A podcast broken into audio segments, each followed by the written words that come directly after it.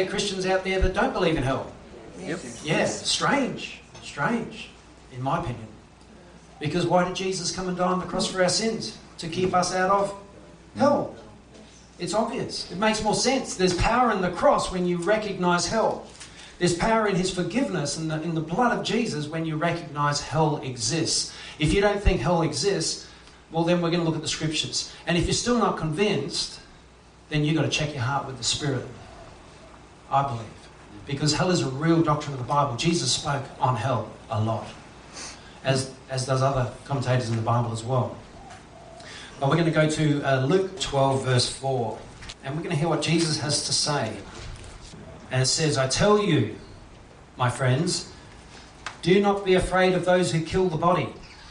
What's he saying? Don't be afraid of men. or don't be afraid of circumstances. Don't be afraid of world events. Don't be afraid of anything like that. He says this Do not be afraid of those who kill uh, the body, and after that can do no more. But I will show you whom you should fear. Do some Christians not fear God?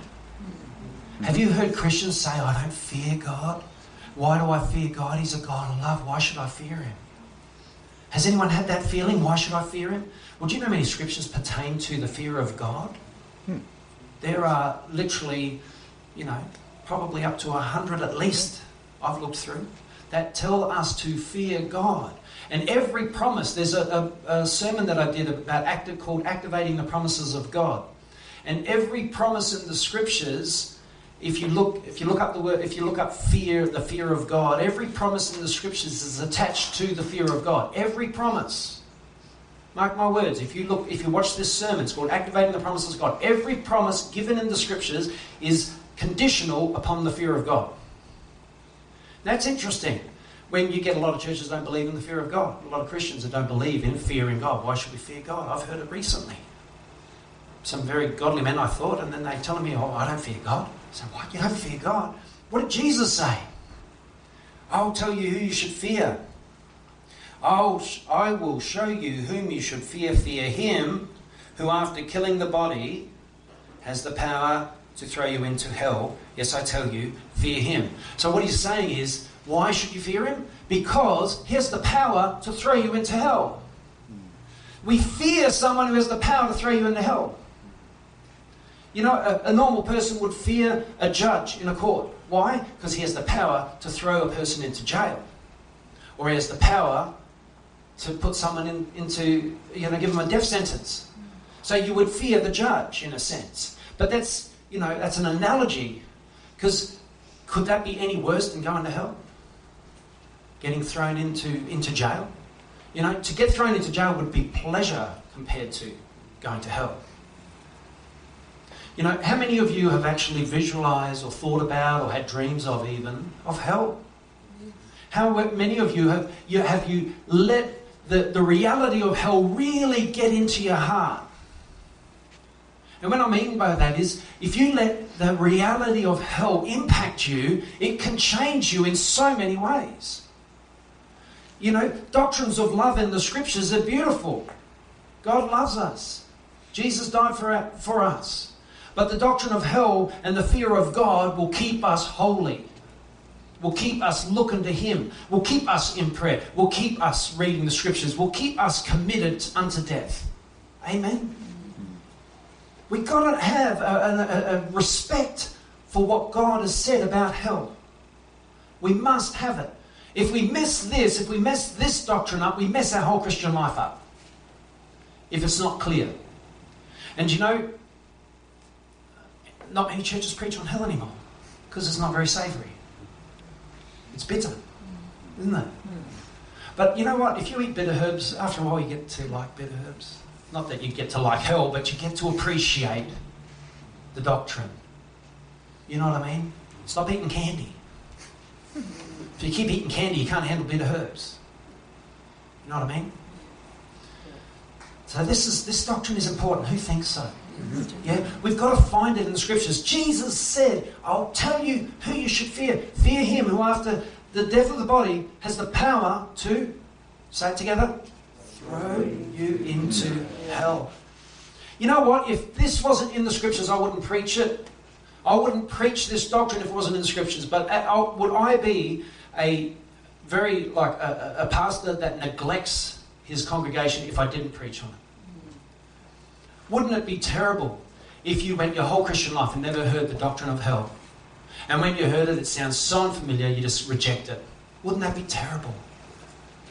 And what a disservice I would be to you if I didn't preach on hell because you, you, you're missing out on the uh, understanding why Jesus came.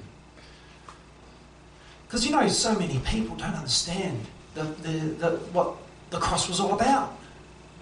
Jesus already says, It's for this reason that I came. It's for this reason. This is my whole reason for existing in, in a human form to put on a flesh, a, a, a, clothe myself in a flesh nature so I could come to earth and save men from hell. So I've come to save you, I've come to keep you from going there. That's powerful. It's powerful news. That's good news. But if you don't have hell in the picture and you start telling the good news, people go, I don't need salvation, I'm doing really well. got a beautiful car, got a beautiful home, I've got a great job, got plenty of money, have great friends, have a really good time on the weekend. I don't need Jesus. Yes, you do. But if you don't tell them about hell, they don't appreciate how much they need Jesus. Amen? Yeah. Mm-hmm. Is it a savoury doctrine for the world? It's not. But does that mean we don't speak about it? Does that mean we don't tell them about it? No. We've got to do it gently and sensitively. We've got to reach out with wisdom. We've got to pick our moments. We've got to describe the realities of God. If people don't believe in God, don't start talking about hell. Get them to believe in the existence of God first. Amen. The doctrine of hell is that comes later because you you've got to get them just to believe in God, and then you've got to get them accountable to a holy God. Then you've got to make them realize that you sin, and that sin deserves eternal punishment. And as I was explaining to Stephen yesterday, you know, my 102 year old grandma who gave her life to Jesus, thankfully, thank God, and we just spoke to her just the other day, and we are whispering because my mum's an atheist and she, she's done it in secret, you know. She's 102, so we don't know how many more years. We're not trying to get her to convert my mum. We're just trying to keep her converted, you know, keep her reading the scriptures, and we're whispering, you know, on the phone, are you reading the Bible? She goes, yes. She says, I'm about to go to bed early now. You know, meaning I'm about to go and read the Bible. 102 years old, guys. 102. I had the honour of bringing my 102 year old grandma. I still freak out about that. you know, that's just, oh man. Remember before we went, I said, please pray? Remember that? I saw the sermon the other day. Man. I, um, I edited the sermon where I'm saying, please pray, you know, I can reach her, you know. And uh, I said this to her I said, because she could see, she's 102, she could see, understand sin. She could see the effects of sin in the family. She saw what sin has done in her family. She's seen all her children divorced and gone through all that. She's seen the mess of all this stuff we call sin. And she understood that. And I said, Well, Nana, this is what the cross is. I said, There was a, a, uh, a king, and he, he passed a, a, a law in his kingdom that anyone who transgressed this law will get 50 lashes minus one. Or is it 40 lashes? it should be 40 lashes, I think, minus one. And uh, the first person to transgress that law was his own mother. And so the king was in a dilemma. If he, if he enforces the law, his mother's going to get the lashes. If he doesn't enforce the law, his, his whole kingdom or his whole, uh, you know, he's a farce hmm. as a king. And so he had to give his mother 40 lashes minus one. His own mother. Anyway, she, as she was coming towards the, the post where they were going to tie her to give her the lashes, he stepped out and said, I'll take them in her place. Justice must be fulfilled, but I'll take them on my own back so my mother doesn't have to take it. And that is what Jesus did for us. Would you not do that for your children? You know, that's the sort of God, that's the sort of Father we have. He's mm-hmm. willing to take it. Mm-hmm. And Jesus took it. He took it all. He took everything we deserve so that we don't have to go to hell. And all we have to do is just thank Him and serve Him and live for Him and let His Word transform us, let His Holy Spirit transform us. You have a Holy Spirit in you. Your Holy Spirit in you is holy. And so you must be holy because the Holy Spirit's in you. You can't have the Holy Spirit in you and take drugs. You can't have the Holy Spirit in you and do sinful activities. And you're not covered by grace to do those things. That's not what grace is. Grace is the power to live a holy life.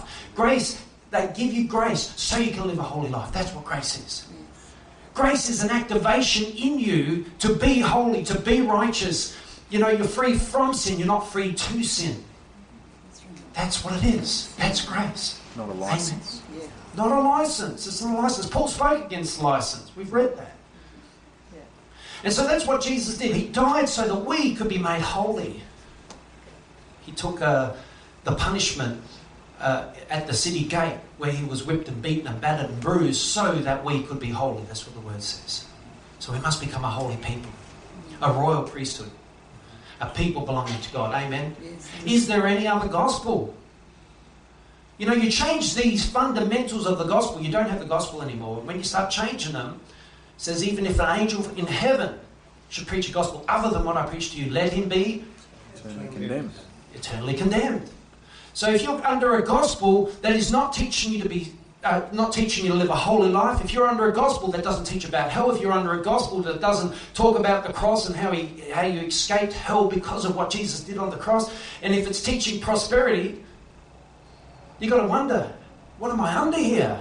Am I under a, a, a, gospel that will condemn not only the person preaching it, but me as well? By listening to it and absorbing it and not checking it out. Amen? Check me out. I'm always, am I always trying to tell you that? Go home, don't take my word for it, double check me. Keep me honest, and I'll try to keep you honest. Mm. Amen? Mm. All right, let's keep moving. Now, the subject of hell. Every now and again, I like to look at the doctrine of hell. I haven't done one in a, I think it was nearly two years, and I thought, well, it's time. I speak about hell, but I haven't done one on hell. Today, I want to help us to understand a bit more about what many people think and teach about hell, and I want you to get a first-hand glimpse, glimpse into the fact that hell is not in our imaginations, but it is a very real and controversial topic that a number of religions believe, and most intellectuals wrestle with and today there are many who actually desire to go there, would you believe? Would you believe the 20th century, 21st century, how crazy it's got that certain pop stars want to go to hell? Mm-hmm. Remember Freddie Mercury? Who, who, who, was he the lead singer of? Queen. Queen. Everyone knows Freddie Mercury. They asked him in an interview, and you can, you can look it up on YouTube, and they said, you know, they're talking about where he's going to go when he dies, and he says, oh, I want to go where, where the party is. I'm going to hell. Hmm. He wanted to go there. He says, I didn't want to go up where all the boring people are. He wants to go where the party is. Well, you can have that party on his own. I like going to a barbecue. I don't like being in the barbecue. you know? You know, people love to use the hell card to claim God is some murderous maniac who places men on this planet, hides himself from them, and then holds them accountable for the sin they commit and gets a great deal of pleasure throwing them into the fires of hell. That's what people think. Who's heard that? Yeah. Mm-hmm. Who's had a debate with an atheist and that's what you sort of get thrown at you? It's like, oh, where do I begin? How do I get around this? You know, they've already judged God. Isn't that interesting? It's like going into a courtroom, standing there, and there's the judge, and you start judging him. You know, you're condemned. I don't like what you're saying to me. Come on, man. You don't walk into the judge's room and tell him what's what and judge him. God's the judge. Here's the final say, he's the final authority. And who are we to question him? If there's a hell in the scriptures say it, firstly, I just accept that. I just accept that firstly. Get that part out of the way. And then after that, I start looking into the reasons why. You know, some people are condemned to hell because of their actions, the way they live, the way they reject God. They deliberately ignore the fact that God desires for men to not go to hell. God doesn't want anyone, does the scripture say that? God does not want anyone to go to hell. But He also wants a loving people. He wants a people that love Him, want to come to Him, want to, just sit on his lap, you know what I mean? And be a, be a child to him, be a child of God, you know. That's what he wants. He wants those kinds of people. And why wouldn't he? Would you say to the people that hate you, oh, come and live with me? It's just not, doesn't make sense to invite people that hate you into your kingdom. If you hate someone, don't expect to go to their parties.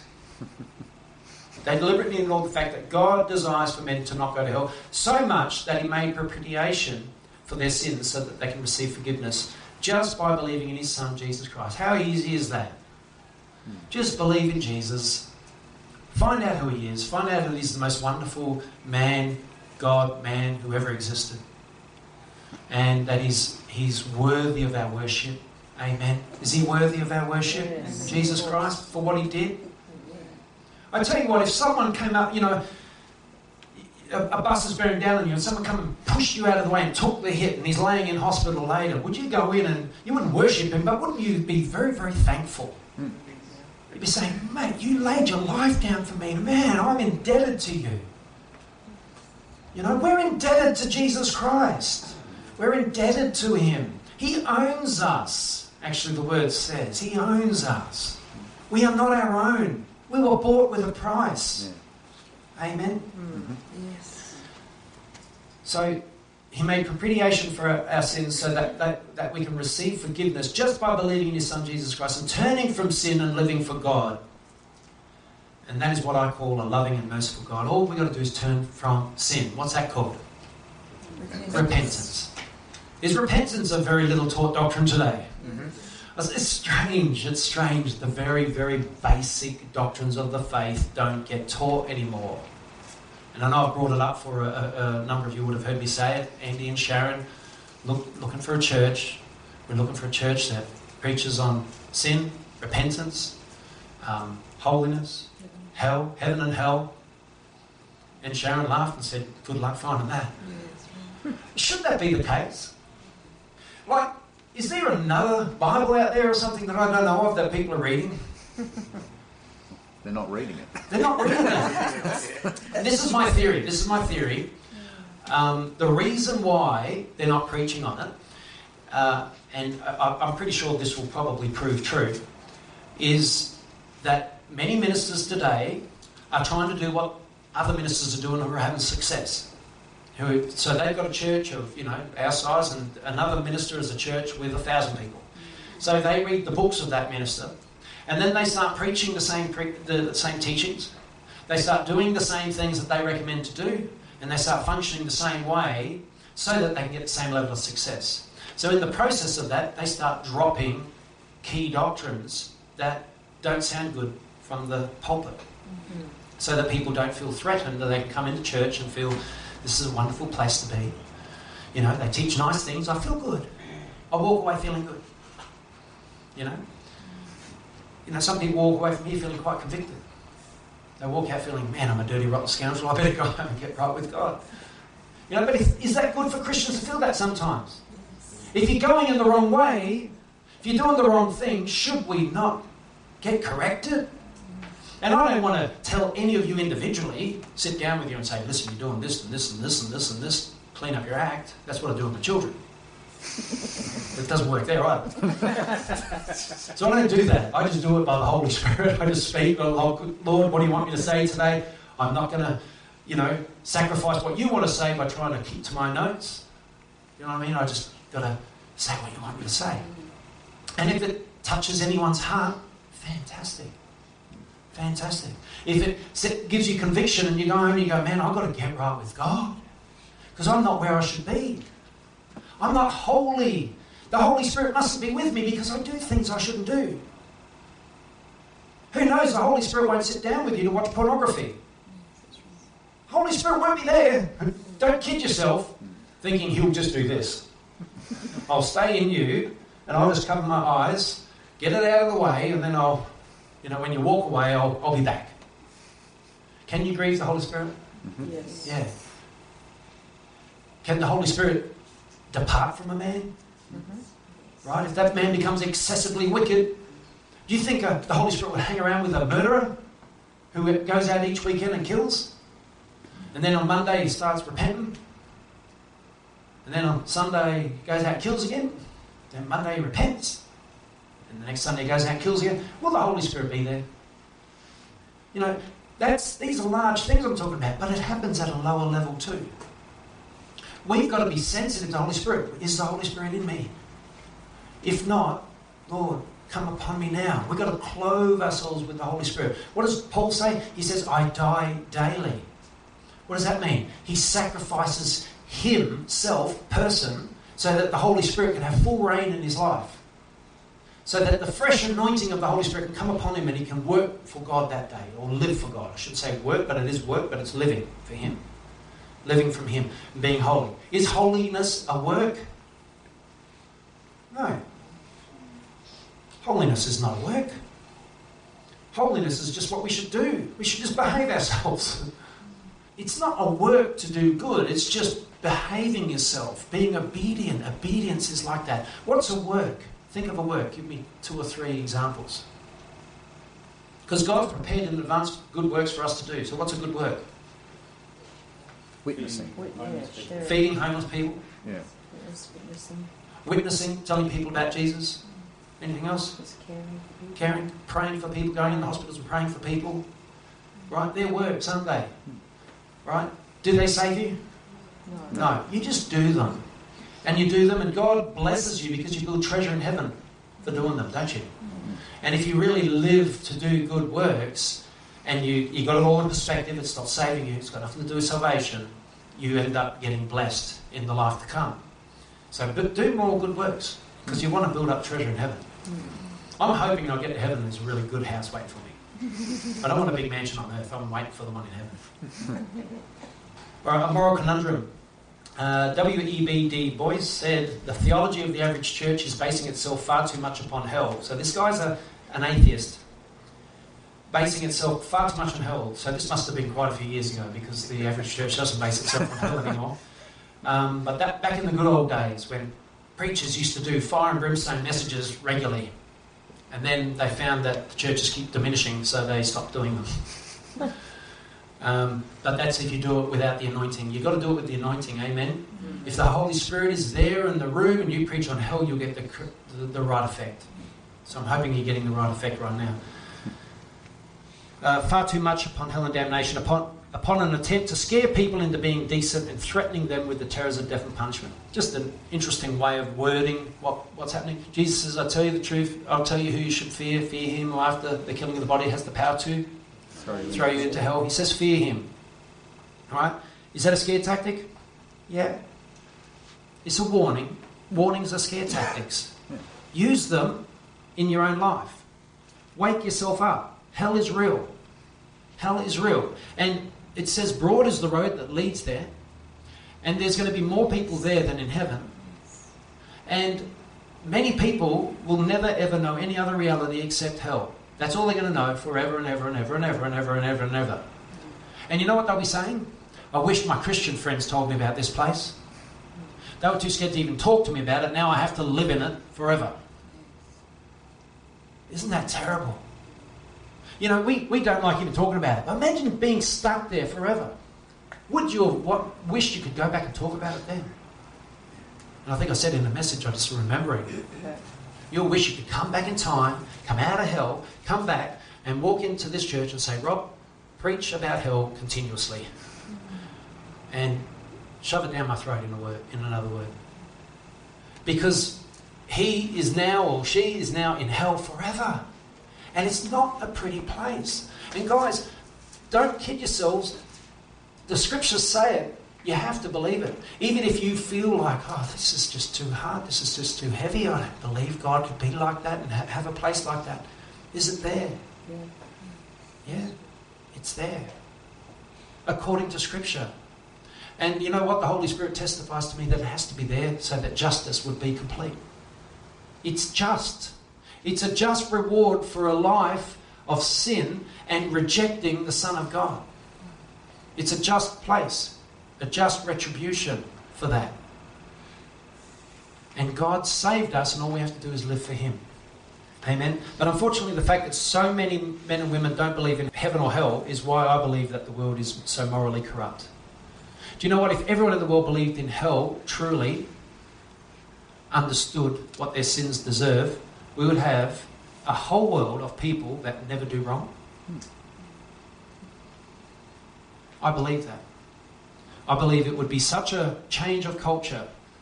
They say during revivals, during great revivals like the Scottish Hebrides revival and the uh, revival in Wales, where the reality of hell hit them like a ton of bricks, and everybody was on their knees in repentance, and there was true repentance, true conversions. People were just crying out to God to forgive them. The courts or the magistrates would sit, and there'd be no cases to hear. And for months and months and months, no one did wrong. The jails were empty during revivals. When the reality of God and the reality of heaven and hell really, really came upon communities of people, people stopped doing wrong. People stopped sinning. Stop breaking the law. So, shouldn't at least the church be like that? Hmm. You know what I mean? Shouldn't the church at least be like that? All right, let's. Uh, unbelievers on hell. I just want to read you a few quotes. Uh, an intelligent hell would be better than a stupid paradise. Isn't that interesting? Victor Hugo. These are guys who are now more than likely there. Because Victor Hugo assumed that God is not real, then he made the logical connection that all those who believe in God are stupid. And because he and unbelievers like him do not, then he satirically declared hell is where the intelligent ones will be. Isn't that crazy? That's not clever. That's not clever. Anyone know that guy? Yes. Christopher Hitchens, intellectual, loved to drink, loved to smoke, lived a pretty crazy life. Very young. To terrify children, pulls out the children card.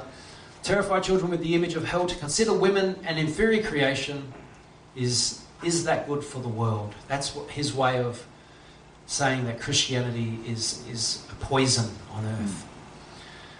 Uh, because Hitchens assumes that God does not exist, then of course he will find whatever clever remark he can to make the doctrine of hell seem criminal by insinuating that it is child abuse to teach that doctrine. And then he links the remark with another seemingly random remark as to enrage women by insinuating that Christianity teaches that women are inferior, ignoring the fact that the culture of the entire world at the time of the writing of the Bible considered women inferior. It wasn't a biblical doctrine. What it was was that was the culture of the day. Women were inferior. And it was the biblical Christians that had most to do with correcting of that outlook. Anyone know this guy, George Carlin? So have a little fun. Soon enough, you'll be dead and burning in hell with the rest of your family. Isn't that nice? So have fun. I couldn't have fun if that was my thought. How could I have fun? How could I go and drink knowing that that's going to be the outcome? Remember, the sermon is about what the world thinks about hell, so you can get an idea. The infection of cruelty with a good conscience is a delight to moralists. That is why I invented hell.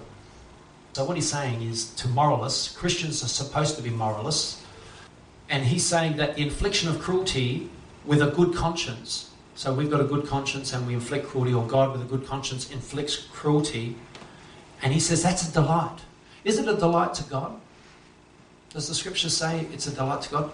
No. He so much doesn't want people to go there, he sent Jesus Christ to die. So he actually took the punishment.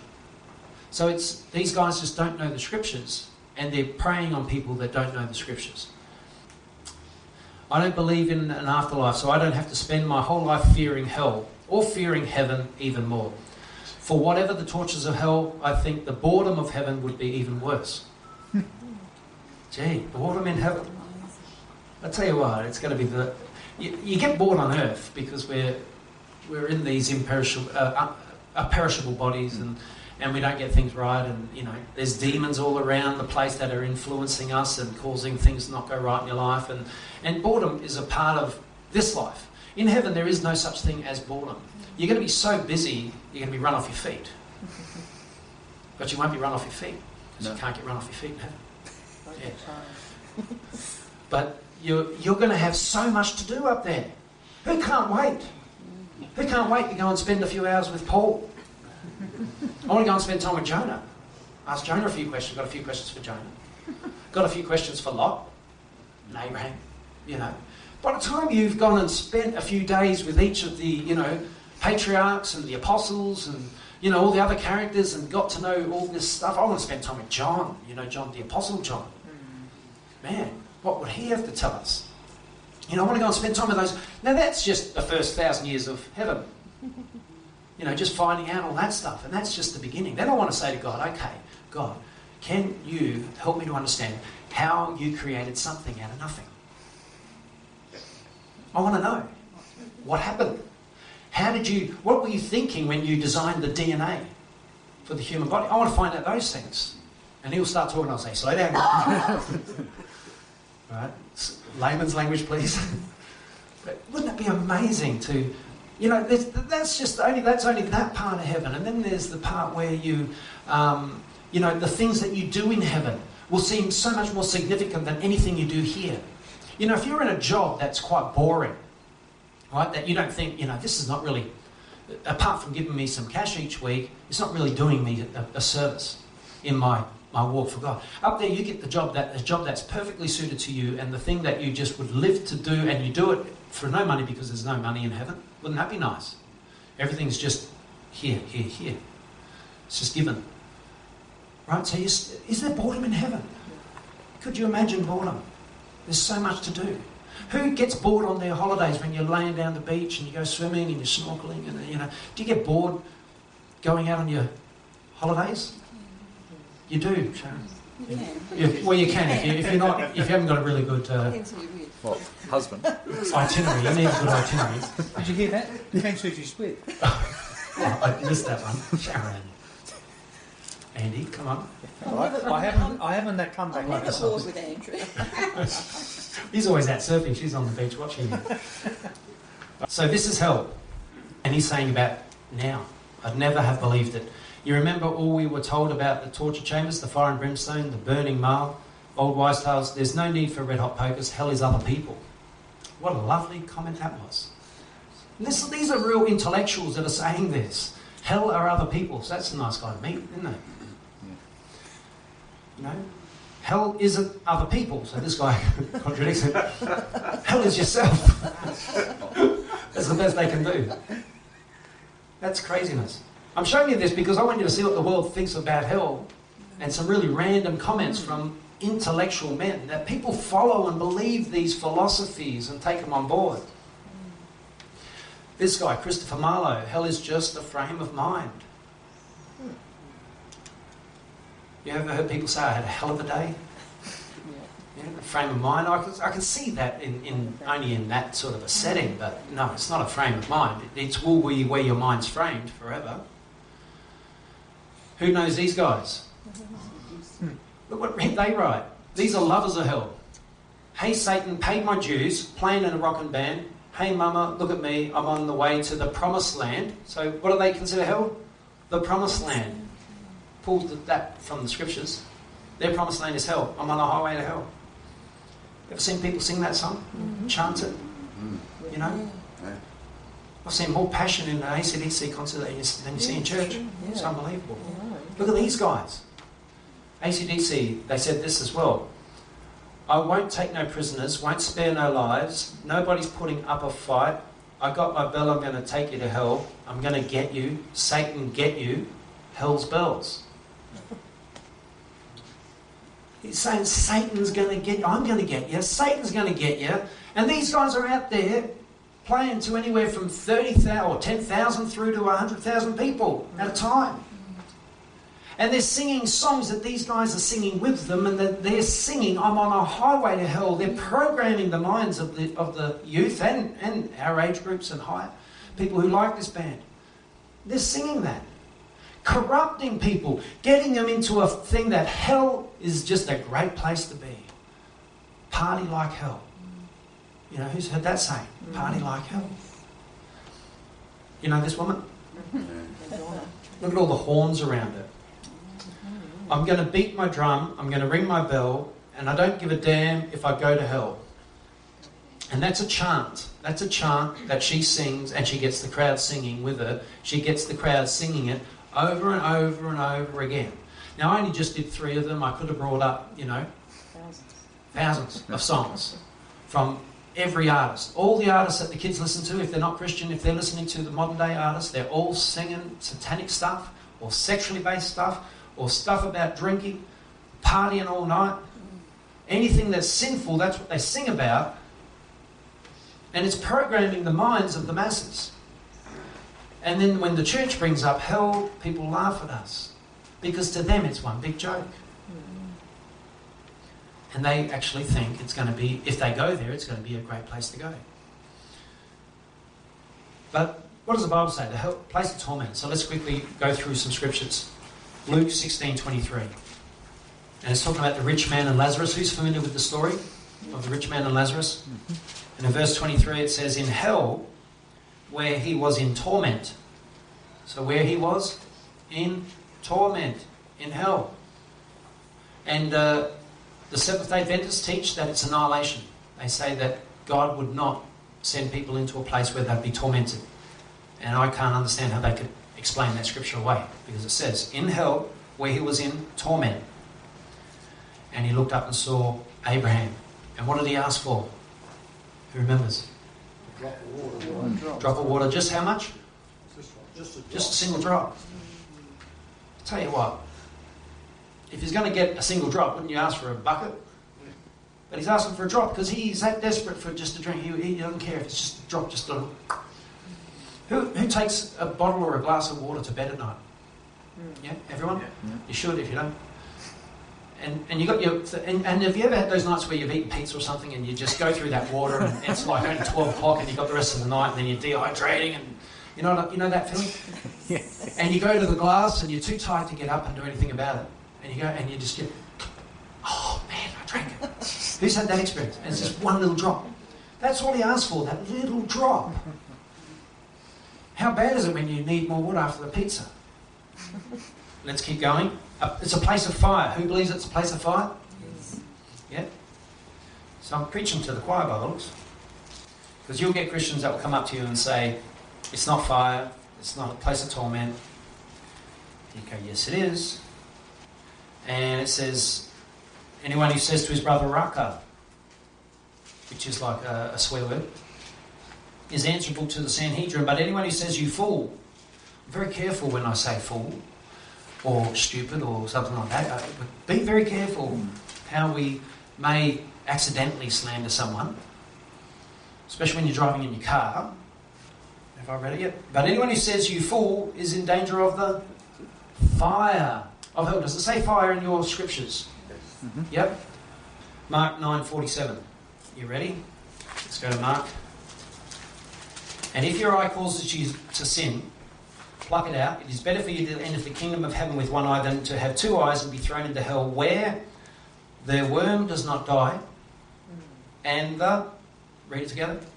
Fire. Fire is not quenched. All right. Now let's keep on going. It's a holding place. 2 Peter 2 4. Hell is a holding place. The lake of burning sulfur is where people will be for eternity. They won't be in hell for eternity, they'll be in the lake of burning sulfur for eternity. 2 Peter 2 4. For if God did not spare angels when they sinned, but he sent them to hell, putting them into gloomy dungeons to be held for judgment. So it's a holding place where they'll be put into gloomy dungeons, held. You know, was hell made for humans? No, it was made for Fallen. the fallen angels. That's who it was made for, and that's where it is. It's you're held in hell. My, my way of looking at it is you're going to be with your Lord when you die. If you believed and followed Jesus, you're going to be with Jesus. To be absent from the body is to be present with the Lord.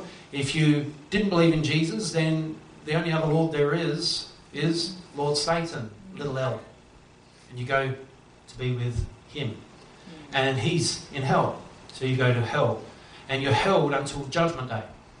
So some people have already been down there many thousands of years. There's people down in hell right now who have been held for thousands of years in torment, who are being tormented by Satan and his hordes. You know, the only reprieve they're going to get from those tortures is that moment when they're standing before the God at Judgment Day, before a, a holy God. They'll be out of the burning for a moment, judged, and then thrown into a place that's potentially even worse mm-hmm. the lake of burning sulfur. It's eternal. Who believes that? Mm-hmm. All right, well, let's find out why you believe it. go to the scriptures where it says it. Revelation 14, verse 9. The third angel followed them and said in, loud, in a loud voice, If anyone worships the beast and his image and receives his mark, there you go. Don't receive the mark of the beast. No matter what, even if you have to die of starvation, don't receive the mark of the beast, which is going to be a, a, a chip implant or a tattoo or an RFID tattoo or something along those lines. Something that's going to be an identification code which will have all your financial details on it. And the scriptures say, even though John MacArthur and others have said that uh, you can repent after you've received the mark, have, who's heard that teaching? Yeah. Yeah? Is that possible? Does the scripture say that? It's probably why Jesus says, cut off your hand if it causes you to sin. Maybe you have to cut off your hand, literally. I'll tell you what, if I was in that situation, I'd be like, off with the hand. I'd rather go into heaven without that than to die with it there and go to hell. So Revelation 14, 9 to 11, and it says, A third angel followed them and said in a loud voice, If anyone worships the beast in his image and receives his mark on, their, on the forehead or on the hand, he too will drink of the wine of God's fury, which has been poured full strength into the cup of his wrath. He will be tormented with burning sulfur in the presence of the, ho- of the holy angels and the Lamb. And the smoke of their torment rises for how long? Forever and ever. There is no rest day or night for those who worship the beast and his image. No rest. No rest. Day or night. And or for anyone who receives the mark of his name. Please don't receive it no matter what. Even if you're scared out of your wits, just say, sorry, I just can't take this thing. Mm-hmm. Amen. Mm-hmm. You know, who, who believes that we're heading rapidly into that time? Yes. It's coming quickly. You know, shouldn't we be getting messages like this everywhere in the church? Shouldn't the people be getting alerted to the fact that the mark of the beast system is already out there, pay wave, ready to go? You just need the chip implant now. Cats and dogs have got it already. Isn't Yeah, cats and dogs are already eternally condemned. No, I don't I'm sure they can't buy or sell, even with it. Imagine a dog, you know, I'll buy my pal. No, it's it's. Um, Isn't it some countries, somewhere they were already doing it? Yeah, there are. There are countries where people are already willingly taking it on. Mm. So, um, yeah, don't take the mark, no matter what. It's very, very. Um, uh, I can't warn you enough. And as the time approaches, I think I'll intensify in the warning. Revelation 2010. 2010. And the devil who deceived them was thrown into the lake of burning sulfur where the beast and the false prophet had been thrown. They will be tormented day and night for ever and ever and ever and ever. Write these scriptures down, guys. Just have them on hand. Revelation 21, verse 8. 21, verse 8. And this is the second death. But the cowardly and the unbelieving, so listen to these things. The cowardly, who, who would be considered coward? Someone who denies Christ. I believe that. I believe the cowardly would be related to that. Someone who denies Christ. Someone who gives up the faith to save their life. You know? But if you love your life, you will lose it. But if you give it up for me, you will find it. So when you're in that position where you're you potentially have a choice of if you if you reject Christ, you can be set free for a time, or you accept Christ. Uh, sorry, you don't reject Christ, and you maybe you know put to death or going through some certain things. What is it? That that would be what I believe is a coward. You know, someone who um, rejects Christ at, at those times. So the cowardly, the unbelieving, the vile, the murderers, the sexually immoral, those who practice magic arts, and magic arts, and I'll always say this, it comes from the word pharmakeia, which is also drug taking. So if you ta- if if people are taking drugs, they're um, they're practicing witchcraft, and it sort of has that effect. Anyone who's ever had drugs, it sort of has that effect on you. It, it's like a magic spell comes on you like nearly instantaneously. You know, you we used to call it when when I used to take it as a kid, or not a kid, but you know, older person. Um, we used to call it attitude modifier. You got any attitude modifier? Just marijuana, but it was, but not just marijuana. It was marijuana. Because you'd be in one state of mind and you'd, you'd have a smoke of marijuana and then a completely different frame of mind. Completely different. Witchcraft. Total witchcraft. Your mind's in another place now. And you're opening yourself up to demonic entities as well. And I used to feel them. I used to feel them. And that, I never went on, you know, the harder drugs and stuff. But you can imagine what people who are taking these harder drugs, the demonic uh, warfare that's going on in their lives from that time on must be horrendous. What they have to put up with, what they have to battle. Have I done Revelation 21 8? Yep. Yep. Isaiah 66. One of my, um, a scripture that I, I, all the years I went to ch- church under different ministers, I never heard anyone preach on it. So I um, like to bring it up, especially in a sermon like this. And it's Isaiah 66, verse 22. Now, this is talking about once you're in heaven forever and ever and ever.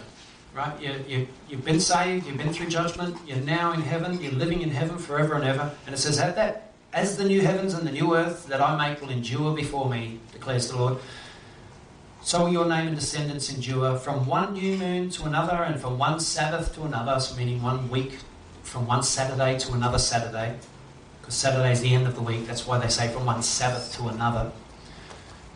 Uh, all mankind, those are all the saved, all the saved men and women, will come and bow down before me, says the Lord, and they will go out and look upon the dead bodies of those who rebelled against me. Their worm will not die, nor will their fire be quenched, and they will be loathsome to all mankind. And that blows me away. And I heard another man speak on this actual scripture, and um, and very interesting take on it. And he actually said exactly what I thought it was. People say, you know, how will we not sin in heaven?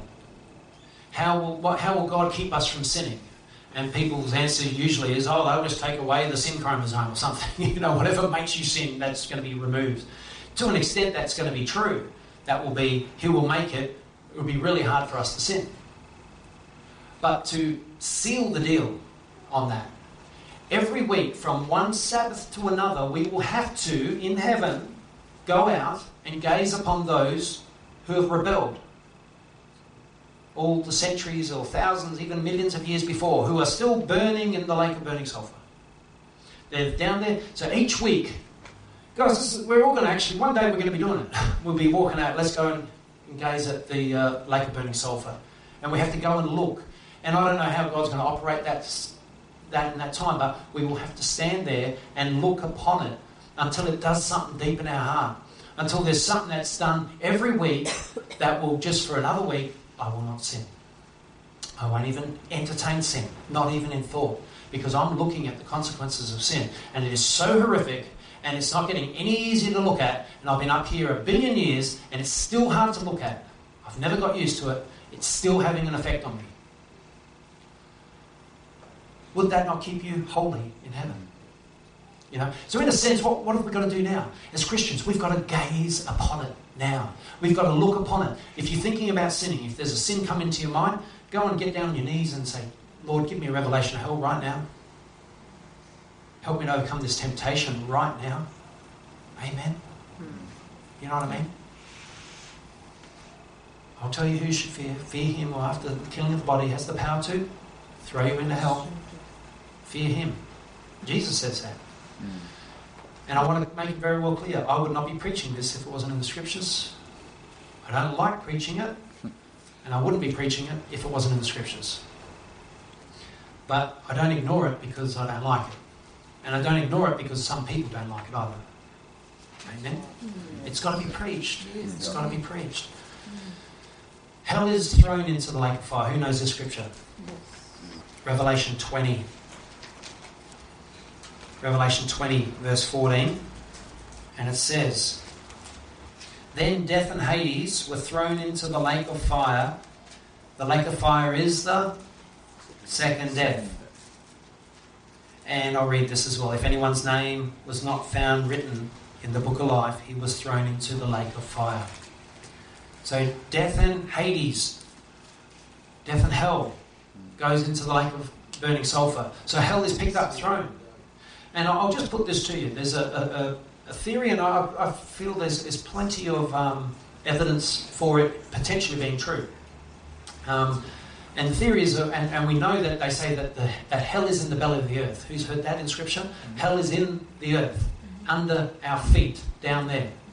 And they've done um, geologically, I suppose, or whatever, they've looked at the core of the earth and they say there's a, an area down there and it's hot.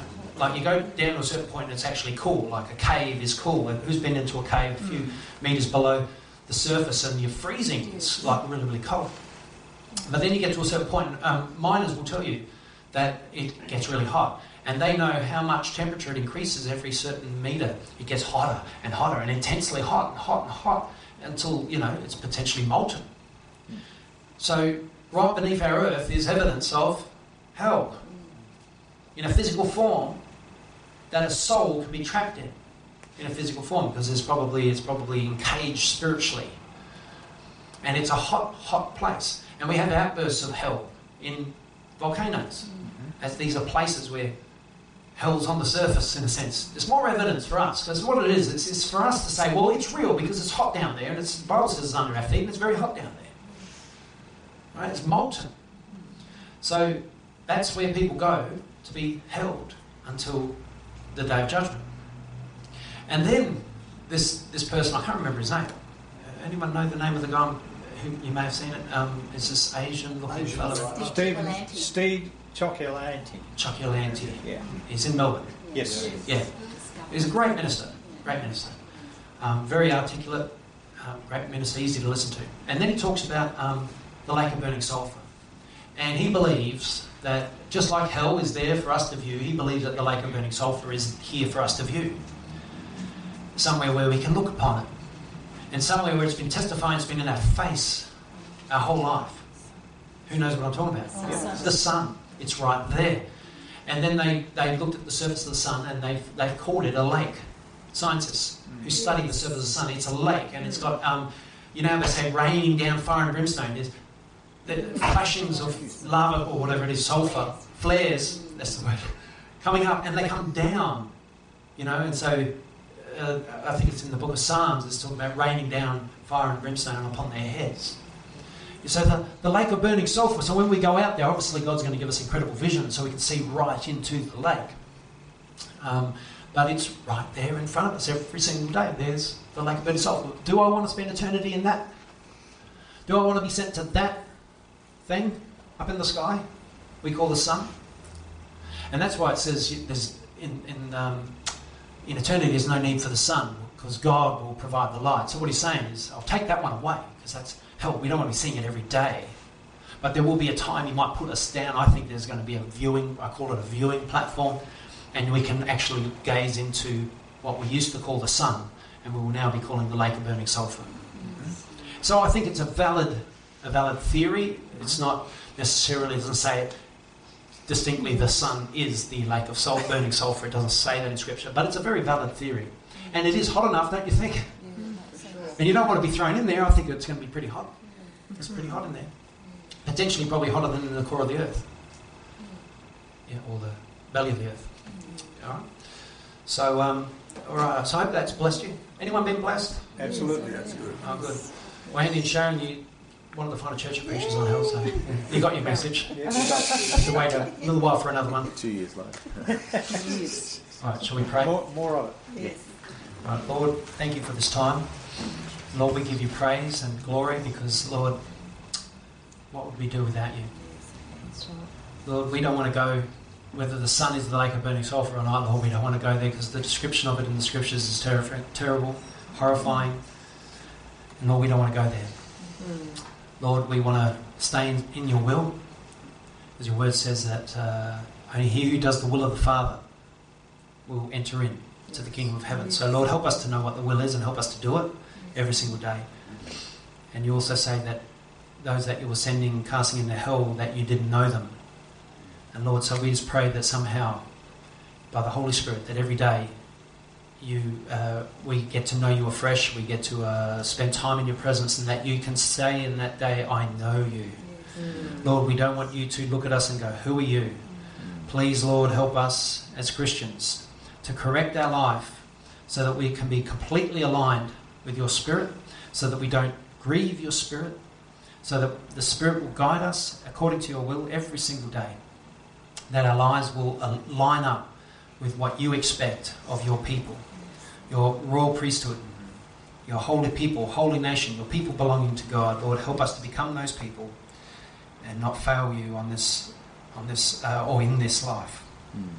So I pray right now, Lord, that the Spirit of God will come upon each and every person here and touch them and impact them and transform them, Lord, so that they can uh, uh, go home and take from this sermon and do something with it that's going to be uh, revolutionary in their life, that they will just move to a new level of holiness, a new level of commitment and discipline in you, and that their prayer life will explode and their uh, biblical life, their reading of the scriptures and studying the scriptures will explode, and, uh, and Lord, that they will just go from strength to strength in the faith. And I pray that not one person here will be lost, not one person here will turn from faith, but will live completely committed to you in every single way. So I pray for your spiritual help, your spiritual companionship, and your direction continuously in our mind and in our heart. So, Lord, just bless this time now. Bless this uh, fellowship time, and uh, may we uh, have a wonderful time of fellowship as we discuss um, the, the things that we discuss, Lord. And, and may you just uh, keep us unified with, as one body uh, in, by the power of love, Lord, that we'd all just get along so well uh, by the Spirit of God. I pray these things in the name of Jesus.